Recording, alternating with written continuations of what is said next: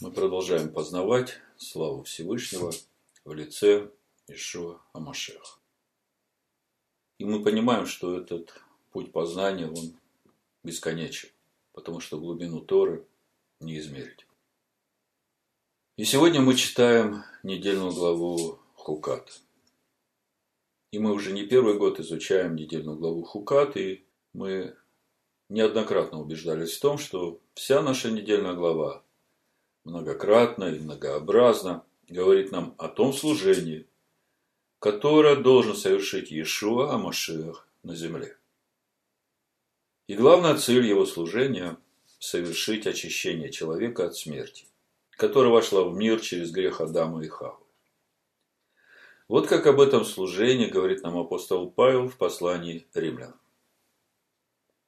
Прочитаю выборочно Римлянам 5 глава 12 стих написано «Посему, как одним человеком грех вошел в мир, и грехом смерть, так и смерть перешла во всех человеков, потому что в нем все согрешили. В нем в. И дальше 17-18 стих. Ибо если преступлением одного смерть царствовала посредством одного, то тем более приемлющие обилие благодати и дар праведности будут царствовать в жизни посредством единого Ишуа Амашеха, единого со Всевышним. Посему, как преступлением одного всем человекам осуждение, так праведностью одного всем человекам оправдание к жизни. Итак, недельная глава Хукат. Устава Красной Корове. Мы знаем, что название каждой недельной главы является рема всей недельной главы. То есть название недельной главы несет в себе главную мысль всех событий, описанных в недельной главе. Именно название объединяет в единое целое все события, которые происходят в нашей недельной главе. И в таком случае, если закон о красной корове, хукат, говорит нам о том, как очищать человека от прикосновения к смерти, то это значит, что и смерть Мирьям, и извлечение воды из скалы, и прохождение вдоль границы дома, и смерть Аарона, и медный змей, прибитый на шест, и победа над Сигоном – и колодец с водой, который выкопали князья народа своими жезлами, и победа над Огом. Все это связано с очищением от смерти. Как мы уже говорили раньше, Всевышний сотворил человека бессмертным. Грех Адама сделал человека смертным. И для того, чтобы человек обрел снова бессмертие, его нужно очистить от этой смерти, которая вошла в него вместе со грехом. Из этого следует, что для того, чтобы человека очистить от смерти, его нужно очистить от греха. И не только через искупление тех грехов, которые уже сделал человек или сделает, но через очищение человека от тех мыслей и желаний, которые побуждают его делать эти грехи. А для этого нужно обновить мысли души человека в соответствии со Словом Всевышнего. Или по-другому сделать единой земную составляющую души человека с небесной составляющей его души. Так учит нас Амашиах через апостола Павла. И для полноты понимания давайте еще посмотрим, что говорят об этом же процессе еврейские мудрецы. Что они говорят о том, как и откуда возникает эта нечистота от смерти, которая оскверняет человека. Вот что они говорят. Этот комментарий взят из э, лекции э, Рава Один Эван Израиль Штейнзальца. Один из базисных принципов законов ритуальной чистоты и скверны состоит в том, что степень скверны, присущей тому или иному объекту, прямо пропорциональна его связи со смертью. То есть, э, чем больше связь со смертью, тем больше степень скверны. И, соответственно, обратно пропорционально его жизненной силы. То есть, чем больше в человеке жизненной силы, то есть присутствия Всевышнего, тем меньше в нем смерти. Это соотношение проявляется в подавляющем большинстве законов о ритуальной нечистоте.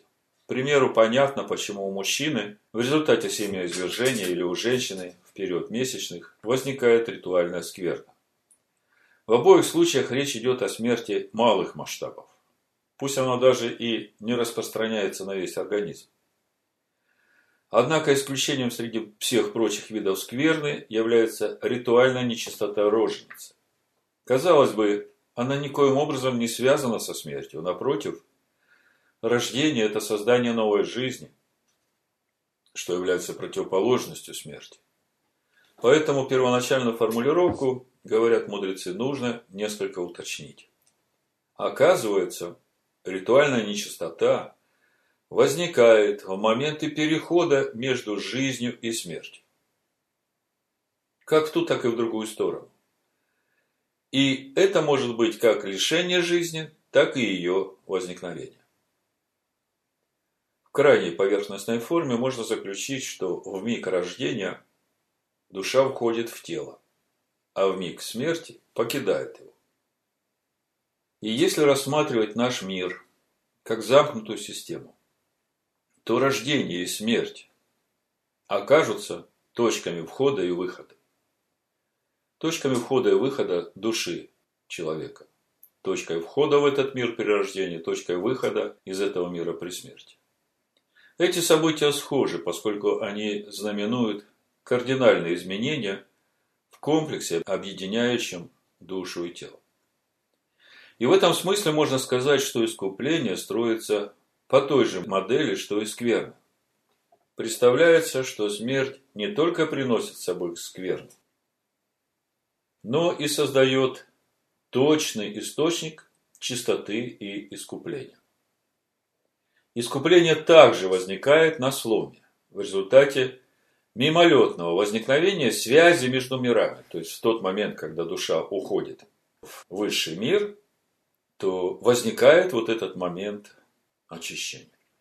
И чем более полон жизнью был покойный, чем более полон жизнью, то есть познанием Всевышнего, жизнью с большой буквы, был покойный, тем совершеннее окажется возникшая в момент его смерти чистота. То, как я понимаю этот комментарий, и нечистота, и искупление происходят в момент перехода между мирами верхним и нижним. Если нечистота возникает при переходе души из высшего мира в нижний, так было с грехопадением Адама. И это также объясняет, почему роженица становится нечистой, хотя она рождает жизнь. То также, когда душа праведника поднимается в высший мир, то в этот момент перехода освобождается эта очищающая и животворящая сила. Так объясняют еврейские мудрецы источник нечистоты и источник искупления. И читая эти мысли еврейских мудрецов, в моем сердце рождается радость от того, что эти размышления ну, очень близки к тому, чтобы им уже сейчас увидеть в Иешуа Машехе своего Искупителя. И вот что об этом пишет один Эван Израиль Штейнзельц. Он пишет, мудрецы, смотри, например, Шмот Раба 35.4, много говорят о том, что страдания праведника искупают грехи поколений. Мы по ряду причин, некоторые из них вполне разумны, не слишком часто занимаемся анализом 53 главы Ишаяку. Однако простое прочтение текста допускает понимание, при котором пророк, рассказывая об участи раба Божьего, показывает, что праведник действительно может нести на себе мучения других и искупать грехи своих современников. Итак, смерть праведника искупает грехи всего поколения, делают вывод еврейские мудрецы и подтверждает э, этот вывод или доносит до нас этот вывод один Эван Израиль Штенцерс. А теперь давайте сравним эти размышления еврейских мудрецов с тем, что об этом сказал другой еврейский учитель Торы, который принял в свое сердце Иешуа Машиаха уже примерно 2000 лет назад, и сказал он это в своем послании к евреям.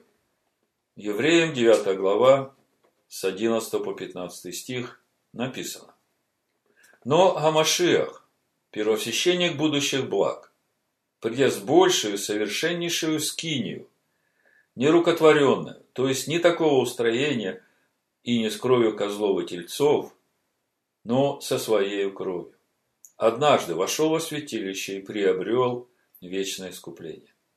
Ибо, если кровь тельцов и козлов и пепел телицы через окропление освящают оскверненных, дабы чисто было тело, то кольми паче кровь Машеха, который Духом Святым принес себя непорочного Всевышнему, очистит совесть нашу от мертвых дел для служения всесильному, живому и истинному.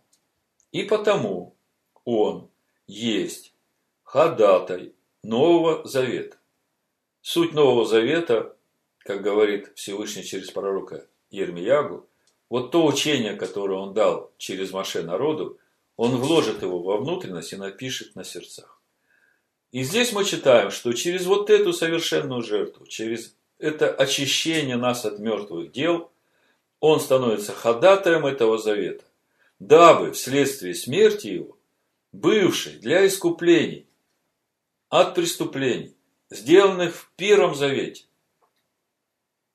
призванные к вечному наследию, получили обетованное. Вот здесь мы видим, как смерть праведника, великого праведника, смерть Сына Всевышнего, который пришел в этот мир именно для того, чтобы очистить человека от смерти, совершает этот процесс очищения. То есть мы видим, как закон о красной корове показывает нам, то служение, которое предусмотрено для Ишуа Амашеха, которое он должен совершить, придя в этот мир. И как мы видим, автор послания евреев связывает крапление пеплом рыжей с очищением от смерти через Ишуа Амашеха, через его жертву. Как он сказал, если кровь тельцов и пепел телицы через окропление освещают оскверненных, дабы чисто было тело, то кольме паче кровь Амашеха, который Духом Святым принес себя непорочным Всевышнему, очистит совесть нашу от мертвых дел для служения всесильному, живому и истинному. И как я говорил в начале проповеди, вся наша недельная глава многократно и многообразно говорит нам о том служении, которое должен совершить Ишуа Машех на земле. И мы видим, что главная цель всего служения, которое должен он совершить на земле, это очистить человека от той смерти, которая пришла в мир через грех Адама и сделала всех людей смертными. И если закон о красной корове, хукат, говорит нам о том, как очищать человека от прикосновения к смерти, то это значит, что и смерть Мирьям, и извлечение воды из скалы, и прохождение вдоль границы дома – и смерть Аарона, и медный змей, прибитый на шест, и победа над Сигоном, и колодец с водой, который выкопали князья народа своими жезлами, и победа над Огом, все это имеет отношение к процессу очищения от смерти. Все это указывает на то служение, которое должен совершить Иешуа Амашех в этом мире. Мы в предыдущие разборы Торы подробно говорили о том, как закон о красной корове раскрывает служение Иешуа Машеха по очищению народа Всевышнего от смерти. Также мы говорили о том, в чем суть очищения через змея, прибитого на шесть. И как с этим очищением от смерти связаны победы над Огом и Сигоном в свете служения Ишуа Машеха. Если кому интересно, то слушайте проповеди предыдущих разборов, а мы будем двигаться дальше. И сегодня мы будем говорить о том очищении от смерти через служение Ишуа Машеха, который описан в эпизоде извлечения воды из скалы, когда Маше ударил дважды в скалу. Давайте прочитаем и попробуем понять, что там происходит, почему это происходит и что это значит для нас и каким образом через все это Ишуа Машех очищает нас от прикосновения к смерти. Книга Бамидбар, 20 глава, с 1 по 12 стих написано. И пришли сыны Израилевы, все общество, в пустыню Син в первый месяц. И остановился народ в Кадесе, и умерла там Мирьям, и погребена там. И не было воды для общества, и собрались они против Маше и Аарона. И возроптал народ на Маше и сказал, «О, если бы мы умерли тогда, и мы, когда умерли братья наши пред Адонаем, зачем вы привели общество Адоная в эту пустыню, чтобы умереть здесь нам и скоту нашему? И для чего вывели вы нас из Египта? Чтобы привести нас в это негодное место, где нельзя сеять, нет ни смоковниц, ни винограда, ни гранатовых яблок, ни даже воды для питья. И пошел Маше и Аарон от народа ко входу скини собрания, и пали на лица свои, и явилась им слава Даная. И сказала Данай Маше, говоря, возьми жезл и собери общество, ты и Аарон, брат твой, и скажите в глазах их скале, и она даст из себя воду. Итак, ты изведешь им воду из скалы и напоишь общество и скот его. И взял Маше жезл от лица Даная, как он повелел ему. И собрали Маше и Аарон народ к скале. И сказал он им, Послушайте, непокорные, разве нам из этой скалы извести для вас воду? И поднял Маше руку свою, и ударил скалу жезлом своим дважды. И потекло много воды. И пило общество и скот его. И сказала Данай Маше и Аарону, за то, что вы не поверили мне, чтобы явить святость мою пред очами сынов Израилевых, не уведете вы народа сего в землю, которую я даю ему. Из этого текста мы видим, что основная причина, по которой Маше и Аарон не уведут народ, который они ведут через пустыню вот уже 40 лет, не уведут народ в обетованную землю, эта причина именно в том, что они не поверили Всевышнему, чтобы явить его святость пред очами всего народа, который должен войти в обетованную землю который прошел уже через всю пустыню. 40 лет, 39, можно сказать, полных, 40 год уже в пустыне. И здесь следует отметить два важных момента. Первое.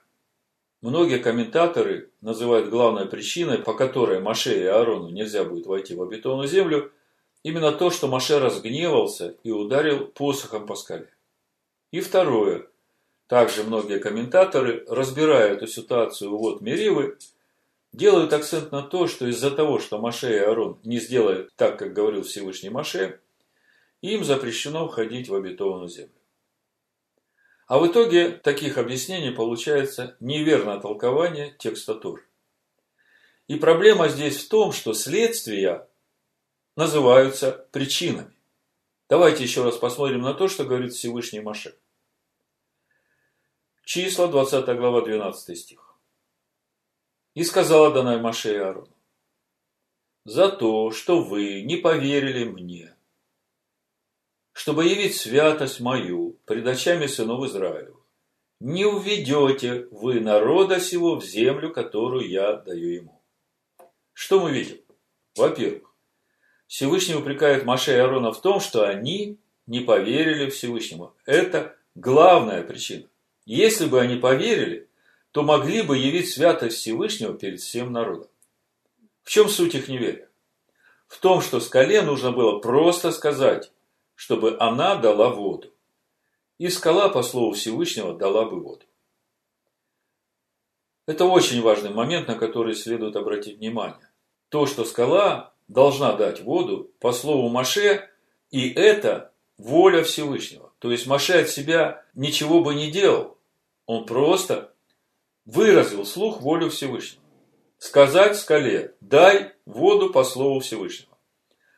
То есть повелеть скале дать воду, это не то, что решил Маше сделать. Маше должен был просто сделать то, что сказал Всевышний в своем слове. А Маше вместо того, чтобы сказать скале так, как повелел Всевышний, берет посох и бьет по скале дважды. Мы помним первый год странствования народа в пустыне, когда народ был в Рефидиме, и там тоже не было воды, и там Всевышний повелел Маше пойти к скале и ударить в нее посохом, и она даст воду. Но это было с поколением, которое только вышло из Египта. А здесь, спустя 40 лет странствий, стоит поколение, которое прошло всю пустыню и уже готово войти в обетованную землю. И мы знаем, что Тора духовна, и она является планом, по которому Всевышний реализует свой замысел. То есть речь здесь идет не только о событиях давно минувших лет. Здесь речь также идет и о том, что требуется от тех, кто так же, как и Маше, уже прошел всю пустыню, будучи Вадим Духом Всевышнего. Помните, мы говорили, что Маше единственный из всего народа, который сам является скиней Всевышнего, в которой Всевышний пребывал в Маше. Другими словами, Маше должен был явить славу Всевышнего перед всем народом, просто сказав скале, чтобы она дала воду. Он этого не сделал.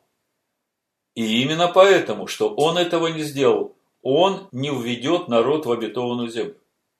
Не потому, что он разгневался и ударил скалу дважды, это уже следствие, а потому, что не поверил Адонаю, чтобы явить его славу перед всем народом. Здесь истинная причина того, что он не введет народ в обетованную землю. И во-вторых, то, что Маше не войдет в обетованную землю, это тоже следствие того, что он не введет народ в обетованную землю. То есть главное это то, что Маше не может ввести народ в обетованную землю. А следствие это то, что он и сам из-за этого не может туда войти. Почему же Всевышний не разрешает Маше ввести народ в обетованную землю? Ну, самый простой ответ, потому что он не явил славу Всевышнего перед всем народом. Но что это значит? Почему так важно было явить народу, входящему в обетованную землю, славу Всевышнего через слово, сказанное в скале? Здесь вопрос принципиальный. И по моему разумению, речь идет о разных уровнях служения Всевышнему. И суть этих разных уровней служения Всевышнему – это служение в скине по образу и служение в истинной скине. Если бы Маше сделал так, как сказал ему Всевышний, то он бы явил славу Всевышнего через того, в ком живет сам Всевышний. И это было бы для сынов Израиля, которые входят в обетованную землю, главной целью их познания Всевышнего и служения Ему. Вообще сама ситуация с тем, что по смерти Мирям у народа не стало воды, это уже было испытание для народа, готового войти в обетованную землю. И в предыдущие разборы мы говорили, что вода, которая всегда текла из колодца Мирям, это образ тех, кто поверили Слову Всевышнего, растворили Его Слово в себе и стали источником этой воды, как об этом говорит Иешуа в э, Евангелии от Иоанна, 7 глава, 37-39 стих. Написано, в последний же великий день праздника стоял Иешуа и возгласил, говоря, «Кто жаждет, иди ко мне и пей, кто верует в меня, у того, как сказано в Писании, из чрева потекут реки воды живой». Сие сказал он о духе, которого умели принять верующие в него, ибо еще не было на них Духа Святого, потому что Ишуа не был прославлен. И еще об этом же в 4 главе Евангелия от Иоанна Ишуа говорит женщине-самарянке. 13 и 14 стих написано. Ишуа сказал ей ответ. Всякий пьющий воду сию возжаждет опять. А кто будет пить воду, которую я дам ему, тот не будет жаждать вовек. Но вода, которую дам ему, сделается в нем источником воды, текущей в жизнь вечно. И в нашей недельной главе мы видим, что эти уроки для народа не прошли даром. После истории со змеями, когда Маше выставил на шест медного змея, и всякий, взглянувший на него, получал исцеление от укуса змеи, мы видим, что уже князья народа начинают добывать воду для всего народа своими жезлами. Как мы читаем в 21 главе Бамидбар, 16-18 стих написано Отсюда отправились к БР. Это тот колодец, о котором Адонай сказал Маше. Собери народ и дам им воды. Тогда воспел Израиль песнь сию. Наполняйся колодец, пойте ему. Колодец, который выкопали князья, вырыли вожди народа с законодателем. С большой буквы бы написал. Жезлами своими. Из пустыни отправились в Матану. Другими словами, вера князей Амашеха, законодателя, и познание его, суть их жезлы, сделала их источниками воды для народа. Из всего сказанного становится понятно, почему Всевышний так огорчился на Маше. Маше не явил славу Всевышнего, обитающего в нем, как в истинной скинии перед всем народом, а продолжил служение в скинии по образу, ударяя своим жезлом в скалу. Когда я думаю обо всей этой ситуации, то мне приходит в духе история, которая произошла с учениками Иешуа, где Иешуа не стал бить посохом в скалу, но явил славу Всевышнего перед всем народом и своими учениками, просто сказав слово. Давайте посмотрим, как это было. Матвея, 17 глава, 14-21 стих написано. Когда они пришли к народу, то подошел к нему человек и, преклоняя перед ним колени, сказал, «Господин, помилуй сына моего. Он в новолуние беснуется и тяжко страдает. Ибо часто бросается в огонь и часто в воду. Я приводил его к ученикам твоим, и они не могли исцелить его. Ишуа же, отвечая, сказал, «О, род неверный и развращенный! Доколе буду с вами, доколе буду терпеть вас. Приведите его ко мне сюда». И запретил ему Ишуа, и бес вышел из него, и отрок исцелился в тот час. Тогда ученики, приступив к Ишуа наедине, сказали, «Почему мы не могли изгнать его?» Иешуа же сказал им, по неверию вашему, ибо истинно говорю вам, если вы будете иметь веру с горчичное зерно и скажете горе сей, перейди отсюда туда, и она перейдет, и ничего не будет невозможного для вас. Название проповеди. И ничего не будет невозможного для вас. Как мы видим, Иешуа являет славу Всевышнего перед всем народом. И говорит своим ученикам, что определяющим во всем этом является наша вера. То, что дальше написано в 21 стихе, «Сей же род изгоняется только молитвой и постом», по свидетельству некоторых исследователей, говорится, что этот стих добавлен позже. В ранних рукописях его не было. Так, например, написано в толковой Библии Лопухина. Цитирую. Некоторые экзегеты, говорит Лопухин, ссылаясь на то, что 21 стиха нет в некоторых рукописях и переводах, признают этот стих позднейшей вставкой или заимствованием из Марка 9.29. Это так, для общего понимания. Другими словами, вера в Слово – это то, что может двигать горы в Слово Всевышнего. И это, как мы видим, совсем другой уровень в сравнении с тем, что мы читаем в книге Товита, когда нужно было изгнать демона. Прочитаю из шестой главы книги Товита, 2-9 стих. А путники вечером пришли к реке Тигру и остановились там на ночь. Юноша пошел помыться, но из реки показалась рыба и хотела поглотить юношу. Тогда ангел сказал ему, возьми эту рыбу. И юноша схватил рыбу и вытащил на землю. И сказал ему ангел, разрежь рыбу, возьми сердце, печень и желчь, и сбереги их. Юноша так и сделал, как сказал ему ангел. Рыбу же испекли и съели. И пошли дальше, и дошли до Егбатана. И сказал юноша ангелу, брат Азалия, к чему это печень и сердце и желчь из рыбы? Он отвечал, если кого мучит демон или злой дух, то сердцем и печенью должен курить пред таким мужчиной или женщиной, и более уже не будет мучиться. А желчью помазать человека, который имеет бельма на глазах, и он исцелится. Вот перед нами сейчас и раскрылась разница между служением в скине по образу и служением в скине истины. В скине истины достаточно сказать слово Всевышнего, и демон или злой дух уходит. В скинии по образу нужно покурить сердцем и печенью пойманной рыбы, и злой дух или демон уходит. И у меня такое ощущение, что сейчас некоторые после этой проповеди побегут ловить рыбу, чтобы достать печень и сердце. Я вам скажу, что для новозаветных верующих это опасное занятие.